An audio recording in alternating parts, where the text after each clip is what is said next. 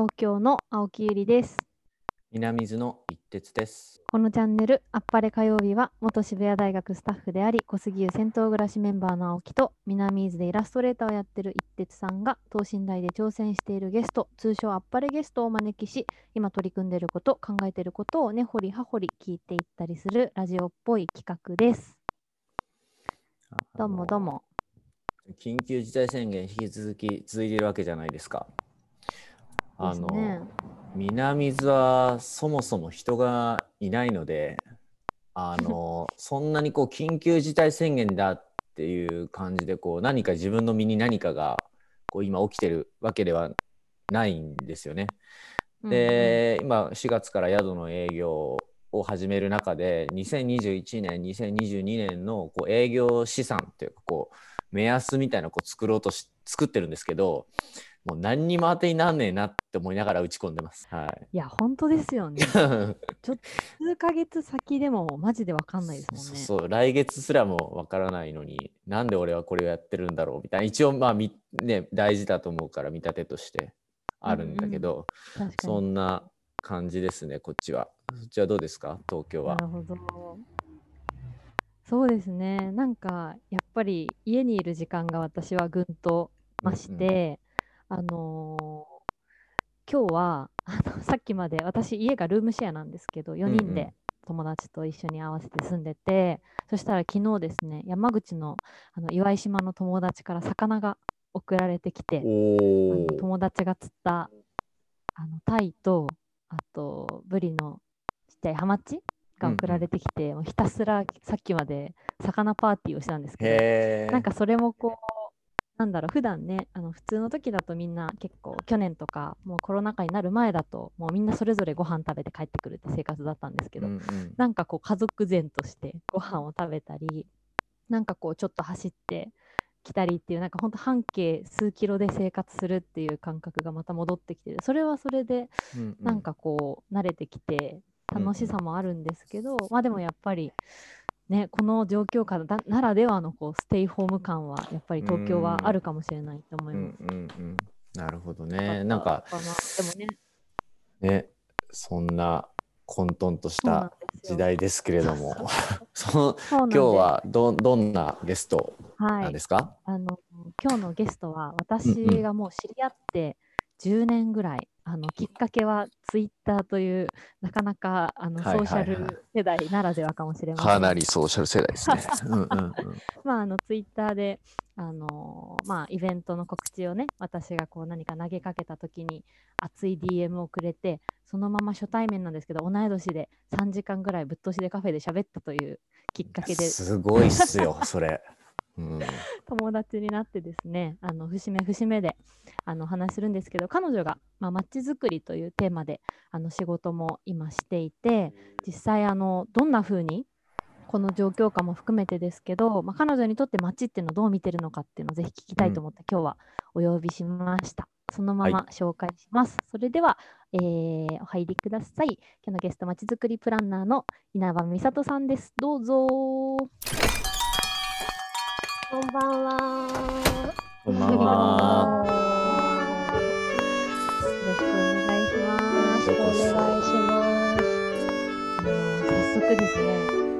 ぜひあみさとちゃんとみさとといつものように呼ばせてもらいたいんですけど、みさとの方から、えー、自己紹介をお願いしてもいいですか？はい、えー、稲葉美里と言います。今にじゅうななさい、あ、今度にじゅうはちになります。仕事は、えーと、都市環境研究所という、まあ、民間の会社で働いてまして、まあ、都市計画とかまちづくりの、まあ、プランナーをやっています。いろんなまちづくりの形があったり、いろんな仕事があると思うんですけど、なんか美里にとってのそのまちづくりプランナーは、なんか言い換えるとどんなことをする仕事と考えてますか？今やってる仕事をもう少し具体的に言うと、うん、まあ主にお客さんは市町村とか県とか、まあ、時には国とかが、まあ、お客さん、行政がクライアントで、この都市とか地域に関わるあらゆる行政計画を普段は多分一般の市民の方たちはは目にしないであろう都市計画マスタープランだったりとか、景観計画だったりとか、そういう行政の計画を作ったりとか、なんかそのための調査研究とかをやったりしたりとか、あとはなんか、うん、制度検討、都市計画法とか建築基準法とかの法律に関わる制度検討をしたりとかもしています。あとはその現場の街づくりに近いところでいうと、最近はその公共空間の計画とか設計だったりとか、最近増えてるのは廃校の活用だったりとか、それをまあ地元の人たちと一緒に進めていく、ちょっとプロジェクト型の仕事もあったりとかして、かなりこう川下から、あ川上から川下まで幅広いなと今やってる仕事は思っていますね。なんかそもそもみさとがその街づくりランナー今の仕事をに就きたいと思ったのはどんな経緯だったんでしょう。うーんとそれこそ、まあ、ゆりちゃんと出会った頃ぐらいから地続きの話になるんですけど、あの頃なんか部活ずっとやってて引退した直後 で, でバッと視界が開けていろんなことに興味が出始めて、であのものすごい熱量の ディーエム をゆりちゃんに送りつけるっていう流れだったんですけどちょうどその後に私都内の大学に進学したんですけど、いろんな地方から集まる人たちがあって、ずっと東京で暮らして東京の広い高校通ってって人たちと合わないようなほぼそこみたいなところにいろんな人が来てて、で単純にそこでなんか地方の多様性みたいなところになんか魅力を感じて。面白いと思ってるし、興味があって、じゃあそれを仕事にするにはどうしたらいいんだろうって考えたときに、なんか専門性がないなと思ったんですよ、街づくりって。わかりやすい専門性で、自分なりにいろいろ調べたり、学者の人たちから聞いて、どんな勉強してみようということで、大学院に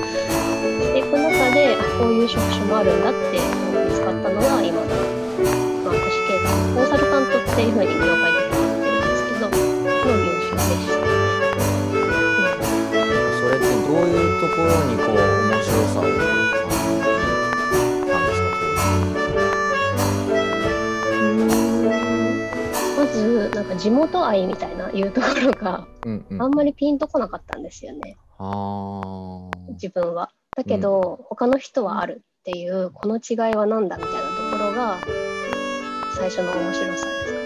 ね。地方っていろいろ面白いっていうところから入っていろいろ調べていくと、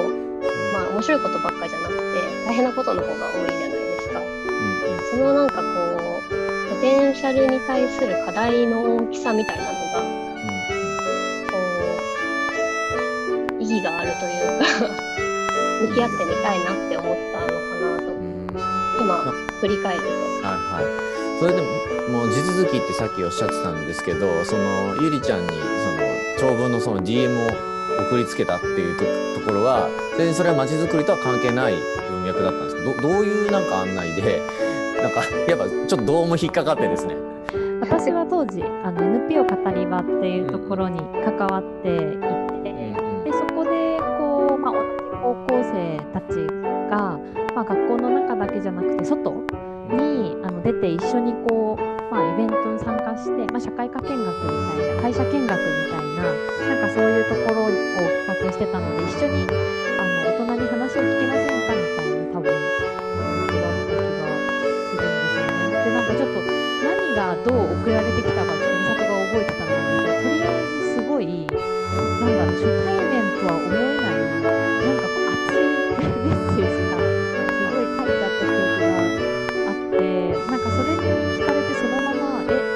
会いましょうみたいな感じになってそのまま渋谷で会った気がするそうだったよね。なんかだから街そうそうそう街づくりは全然関係なくて、その教育系のイベントに私はこの日行けないんだけどこの語り場っていう取り組みにすごく興味がありますみたいなことで連絡をして、その時すごく教育にも関心があってかくこう横に手を広げたかった、人とつながりたかったっていうとちょっと言い方が適切かわかんないんですけど、なんか自分的には部活しかやってこなかったこの社会でゆりちゃんはすごいすごいなって思ったんでしょうね、その時で。これちょっと話してみたいなみたいな、単純に手を横に広げたかった、つながりたかった、横に広げたかったってすごくいい言葉だなと思ってで, うんであのすみませんまた戻るんですけど、それで実際こうあの、まあ、現場というか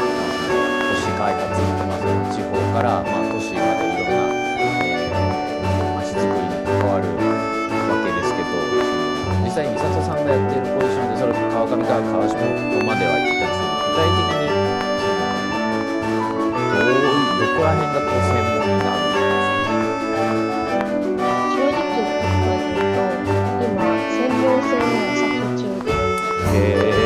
面白い。で、やっぱり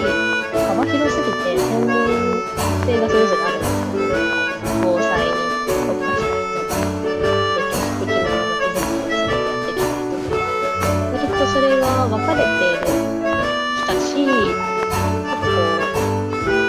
キャリアアップとしてはこう何か専門性を一つ持ってこう成長していくみたいなのが割と描かれやすいんですけど、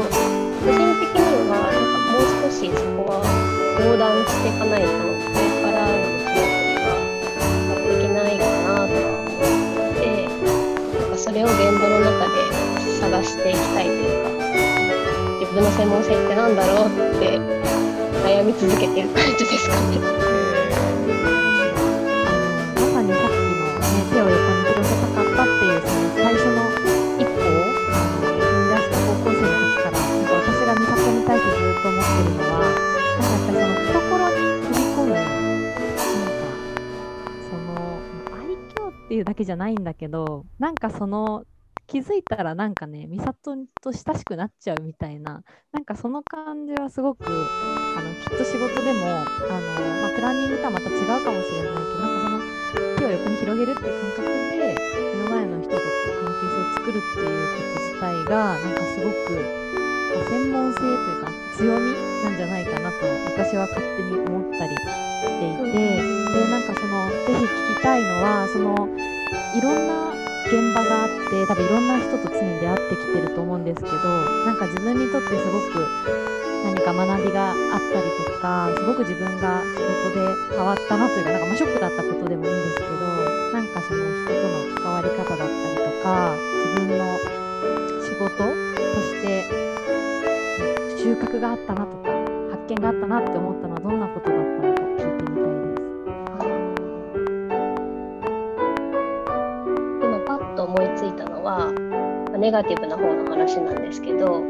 にさんねんぐらい関わってた地域があって、ここはまあ横浜で団地の仕事に関わっていて、で住民の方たちとまあいろいろ話し合って、あそこはこう築ごじゅうねん以上経ったような大規模な団地で、建物も経年劣化していて、で住んでる方々も入居してからずっと住み続けてるので、まあ、高齢化していてっていうダブルのこう課題があって、で若い人たちに住んでほしいとか、もちろん建物自体も老朽化してるからリニューアルしたいとか、いろんなことがある中で、じゃあなんか皆さんにとっていい団地にするためには何をまずしたらいいですかってことを一緒に考えてこう一つ一つやっていきたいような、そういう団地なんですけど、さんねんぐらいやって、それもそれは発注者が行政じゃなくてその団地の管理組合なんですね。で管理組合の理事長が変わってしまって、で次の理事長が街づくりに反対してたんですね、私たちが進めてたし。で、そこの発注をバサッと切られてしまって、で関われなくなっちゃったんですよ。で、もちろん手弁当でも関わりたいし、関われる部分では関わってきたけど、結局は会社としては委託がないと仕事ができないみたいな部分で、うんなんか私のやりたいことはやれてたけど、それってこう積みごく脆い関係の中でできてたのかなって思いますね。その職種の限界というか、面白くもあるけど限界があるなって感じたっていうのは、思い描いてた仕事と違うっていう意味では発注ありき。でもなんかその、そのことってやっぱりなんかすごくショックじゃないですか、なんか思いを持ってやってたのに変わらないってすごく聞いてるんですけど、なんかそういうことをあった時にこれから美里がやってみたいっていうこと、例えばまあ自分自身がもう住んでる街で本当にこう何かを始めてみるみたいなこともあるかもしれないし、自分がその発注者になっていくというか、なんかその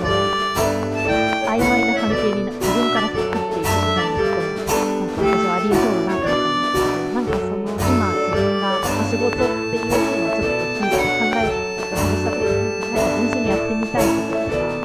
とか、将来の自分のことをやれたらなっていうことは難しい質問ですね。なんかイメージがあるのか、なんかそのコンサルタントっていうのを突き詰めたいのか、な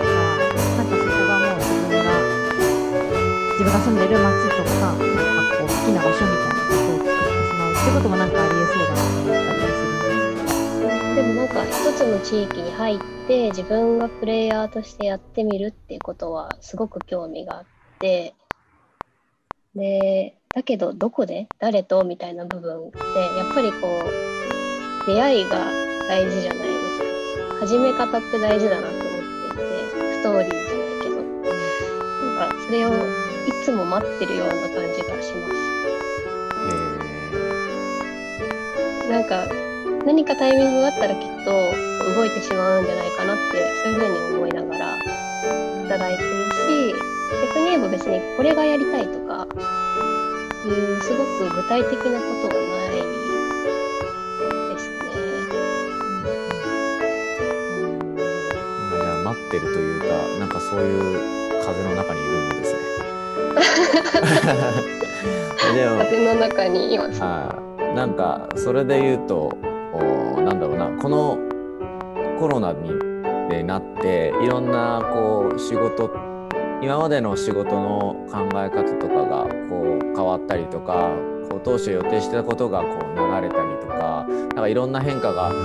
気がするんですね。僕の周りは少なくても。美里さんの中でこう逆に変わったこととか、変わらなかったとか、なんでもいいんですけど、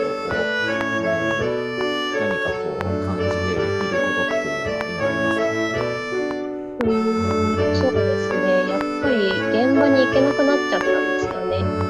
前ほどはコロナになってから、うん、なんか東京から人が来て会うっていう抵抗ある人は絶対いるので、そういう意味ではリスクを取れないってことでなかなか現場に行けない時期があったりとかして、そうするとこう思うように合意形成というか話し合いが進まないとか、そもそもできないみたいな状況があって、でやっぱりあってなんぼだし、求められない、うん、行くことを求められてるって状態がすごく幸せだったっていう、来てくれてありがとうって思ってもらえることがなかなか今難しいので、ここはなんか感じましたね。現場は行けないというか最低限の数になりましたけど、基本的にリモートで、まあ、作業してメールで送ったりとか、うん、っていうのはできてますけど、なんか現場行ってなんぼじゃないですか、うんうんうん、みたいな、行きたい、行きたがりなんですけど、うんうんうん、行きたいと思ってうずうずしてたりとか、新しい業務とかも調査に行けなかったりとかし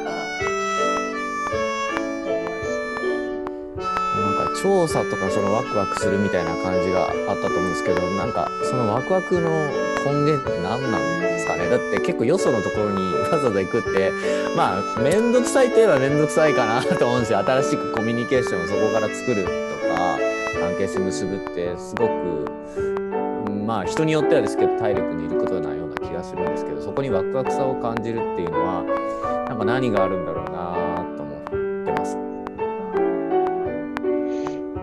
性格だと思うんですけど、うん、めちゃめちゃ飽きっぽいんですよ。うん、同じことをずっとできない。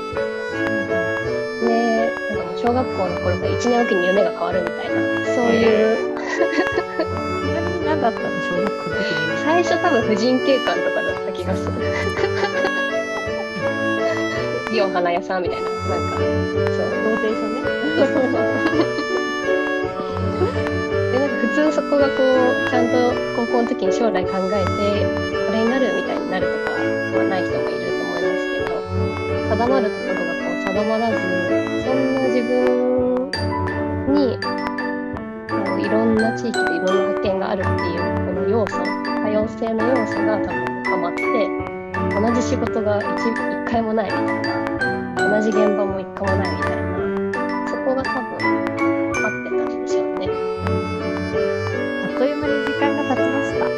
これ大丈夫ですか？バッチリですよ。もう面白かったです。面白いですね。まだまだ気にないんですけど、あの共通の質問をして締めたいと思います。えー、この番組ではゲストに自分時間を聞いております。自分を見つめるために取り組んでいることや、自分が自分らしくいられるために大切にしている時間を教えてください。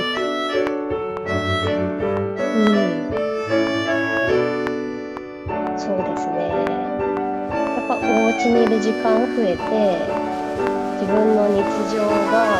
なりコロナの時とかは同じようなトーンでこう日々が過ぎていた、気づいたら夏みたい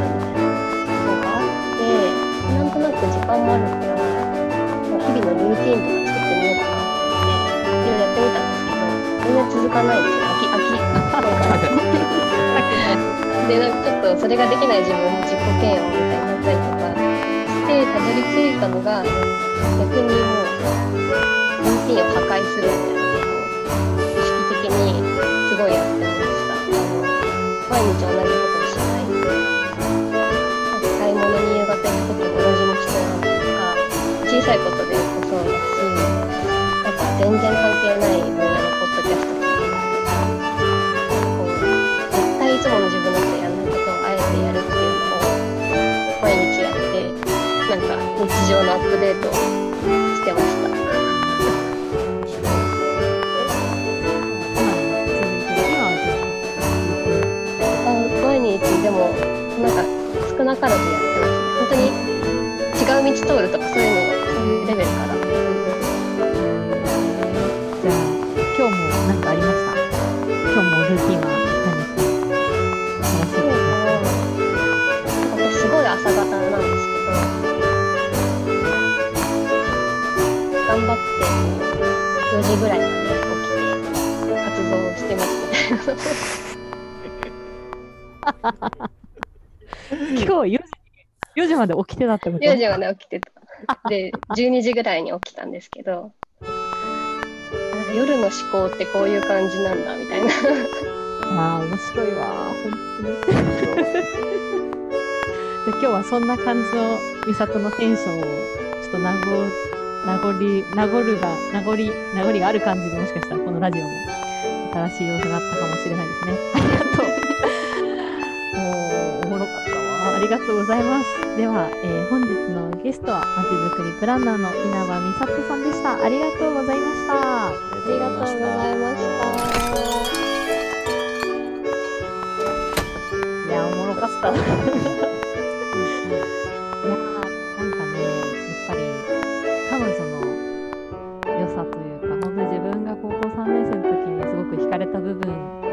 変わってなくって、なんかすごくふたつの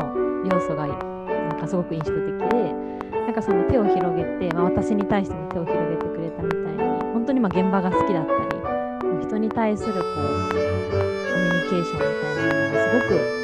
きなあのキャラクターと、なんか同時になんかすごく引いて見てるところ、なんかすごくそのいろんなエリアを自分が持ってみたりとか、ルーティンを自分で破壊するみたいな発想だったり、というか、すごい面白くて、なんか今日は今まで聞いたことない話をたくさん聞けて面白かったです。どうでしたか？あの次のなんか展開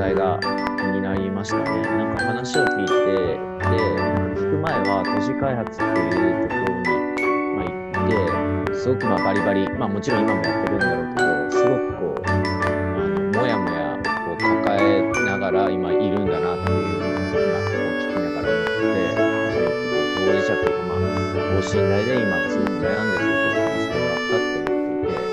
別にこのラジオ自体そのなんかイケてる人のイケてる話を聞くっていうラジオじゃないじゃないですか。な、な、なんつうかその、そのなんかバリバリやれてますみたいな話は僕らはまあお腹いっぱいっていうやっぱまあ